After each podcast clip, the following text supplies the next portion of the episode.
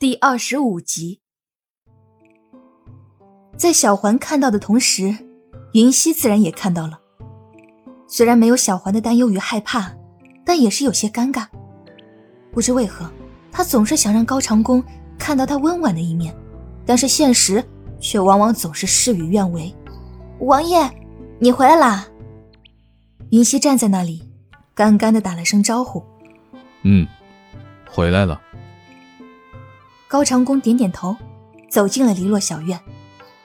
高长恭走到院内，看见桌子上还摆着几盒剩下的盒子，说道：“本王回府后，听下人们在说你的好，而楚风也跟本王说，你给府中的每个人都准备了礼物。”云溪很诚实的点点头，而后摆摆手说道：“对啊，不过就是一些小礼物，不值得放在心上的啦。”这模样让高长恭有些无奈。他刚才特意在“每个人”这三个字上加重了语气，可是看云溪这模样，似乎完全没有听出他的意思啊。真的是每个人吗？高长恭好心的再次提醒。对于高长恭的话，云溪有些迷糊。他看向小环：“你应该是把府中的人都叫过来了吧？”小环点点头。在得到小环的答案后，云溪很肯定地对高长恭说：“那就没错啦，府里的每个人都拿到了。”但是在看到高长恭的表情之后，云溪问小环：“难道说这两日府里新来了家丁或者丫鬟吗？”小环仔细地想了想，府中若是来了新的丫鬟，那王总管会将她分到丫鬟房里。她虽然已经不住在那里了。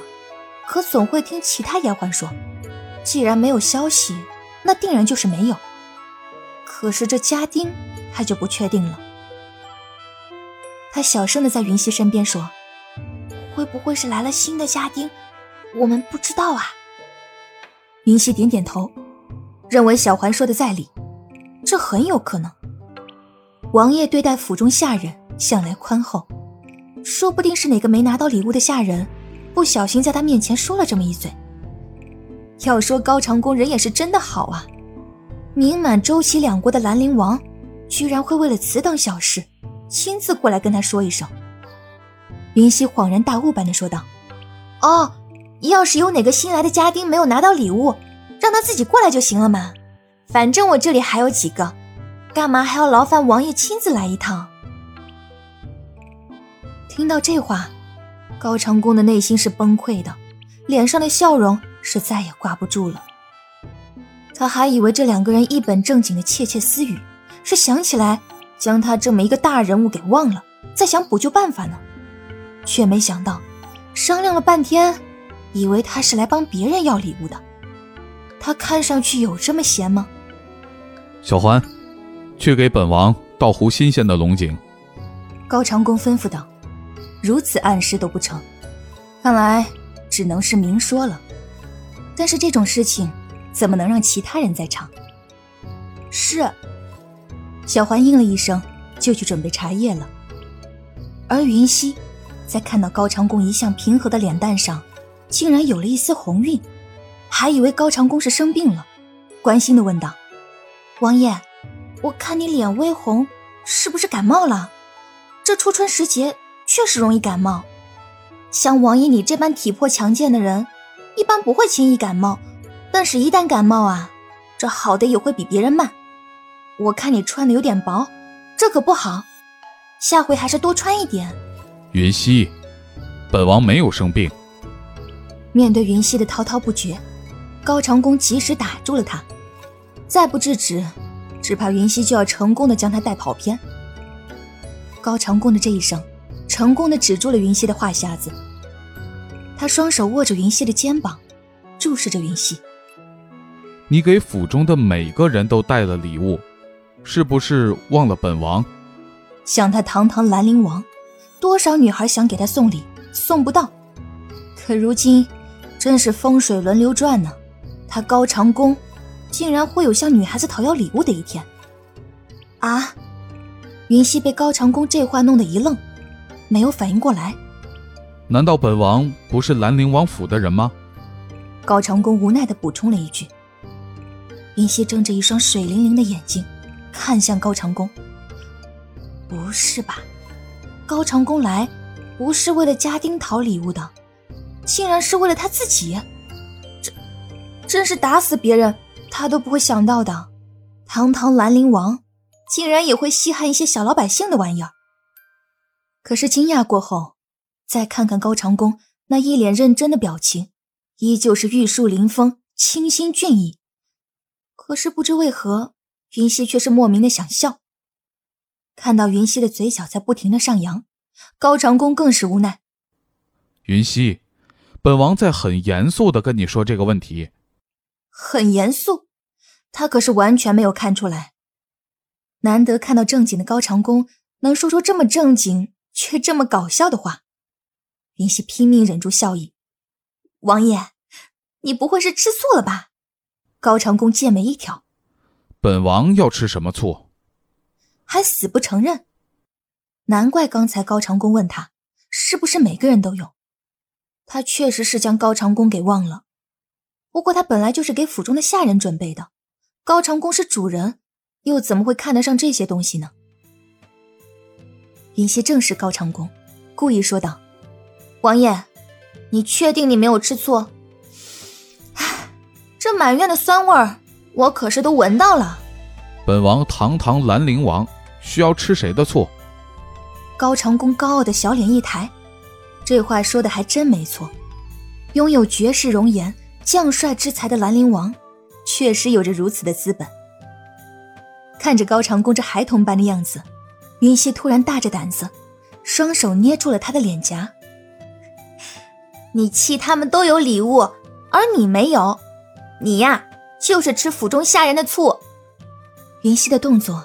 出乎高长恭的预料，感受着脸颊轻微的疼痛感，高长恭一时愣在那边，握住云溪的肩膀，也微微松开。气氛似乎就突然凝固住了。原来云溪只是想戏弄高长恭一下，但是看到高长恭呆住的表情，他一时想到自己似乎有些过了。这古人毕竟还是比较保守，他现代人的玩笑方式。在这里还是不合适。云溪松开手，王爷，对不起，我不是。话还没说完，就被高长恭打断。同时，高长恭也快速的握住云溪松开的手，说道：“本王就是吃醋了。”什么？高长恭这飞快的转变，云溪一时没有转过弯来。本王说，本王吃醋了。吃府中其他人的醋，你说该怎么办？云溪看着高长恭，再看看自己被握住的双手，一时不知道该怎么回答。这男人吃醋，女人吃醋，小孩吃醋，他都见过。可是这王爷吃醋，他第一回见，还真不知道该怎么做。要不，我明天带你上街，给你买一份补上。云溪凝思之后。用商量的口吻说道：“楚风他们今天就有了，为何本王要等到明天？”高长恭不依。云溪沉默了。高长恭这是在跟他撒娇吗？要不我们现在就去集市上买？云溪看看这已经完全黑下来的天空，然后讪讪的笑道：“嗯，好像也不现实。”突然。云溪想起昨日上街给高长恭买的奶提酥，原本是要当日就给高长恭的，结果寒月公主一来，他就把这事给忘了。哦，王爷，我想到了，你在这里等我啊！说完，云溪就往屋里跑去。高长恭看着云溪匆匆忙忙地跑进屋子里，再看看自己空了的双手，嘴角微微上扬。云溪进屋，直奔一侧的方桌。平日里一些经常用得着的东西都归置在这里。老天保佑，他没有将糕点全部吃完。拿起一个木盒，打开里面的黄油纸，四块奶提酥正躺在里面。云溪心下松了一口气，还好他没有嘴馋到全部吃完。重新将盒子关上，云溪拿着它就跑出了屋。走到高长恭面前，云溪将盒子递给他。这个，是我特意为你准备的哦。云溪那笑意盈盈的目光，使得高长恭对这木盒里的东西起了兴趣。他打开一看，竟然是四块奶提酥。他心下好笑。凡是熟悉他的人都知道，他是不怎么喜欢吃甜食的。偏偏云溪还为他准备了这么甜腻的东西。不过，这也说明他这段时间在府中的日子确实是太少了。我昨上街的时候看到有卖奶提酥、马奶糕的，尝了味道特别好吃，就特意给你带了点回来。云溪将买东西的时间给免了。要是让高长恭知道这是昨天买的，说不准又会不开心了。既然是云溪特意买给本王的，那本王一定要尝尝。说完，高长恭就拿着一块放进了嘴里。云溪看着高长恭慢慢咀嚼的嘴巴，不自觉地咽了一口气。虽说这慢镜头看绝世美男吃东西是一件很享受的事情。但是云溪此刻的焦点全然不在上面，他现在所想的是，这东西是昨天买的，不知道还能不能吃。刚才着急忙慌的，倒把这保质期的事情给忘了。这古代的东西好是好，可是没有防腐剂啥的，谁知道能放几天？王爷，味道怎么样？云溪试探着问道。高长恭看着云溪，缓缓的吐出了几个字：“味道还不错。”听到这话，云溪在心底舒了一口气，还好还好，没有馊掉。王爷，我能问你个问题吗？什么问题？你不会真的是因为这个才来找我的吧？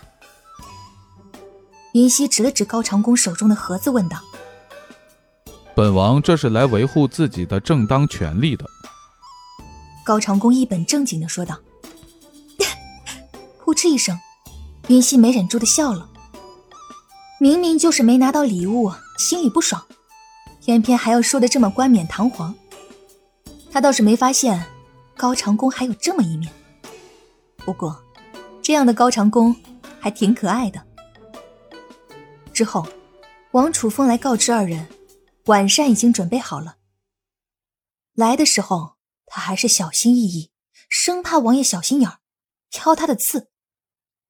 来到篱落小院，看到王爷满面春风的和云溪小姐说着什么，才放下心来。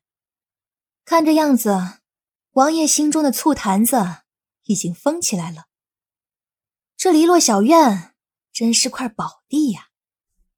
吃完晚饭。云溪在溜达了一会儿之后，就回了自己的院子。小环跟在云溪的身后，问道：“小姐，王爷手里拿的是什么呀？”王爷似乎很喜欢那盒子，偏偏他又觉得那盒子有些眼熟，就是我昨天给王爷买的奶提酥。昨天不是寒月公主在吗？忘记给了。今日正好王爷来了，就把东西给王爷了。云溪一边喝茶一边说道：“一听到这话，小环急了，她立马跑到放置平常物件的桌子面前。果然，那放着奶提酥的盒子不见了。难怪他会觉得那盒子眼熟呢。那奶提酥是昨日剩下没吃了的，今日起来，小环看了看，似乎有些坏了，只是还没来得及扔掉，结果就让自家小姐给送了出去。”看着云溪一脸悠哉的样子，小环真是欲哭无泪。她明明记得上午的时候还和小姐说过一嘴的，怎么转眼就给忘了？小环走到云溪的身边，说道：“小姐，那奶提酥放了一夜，已经有些坏了，我跟你说过的呀。”正喝着茶的云溪，在听到这句话的时候，差点一口将茶给喷出来，不可置信的看向小环。你说什么？那奶提酥坏了。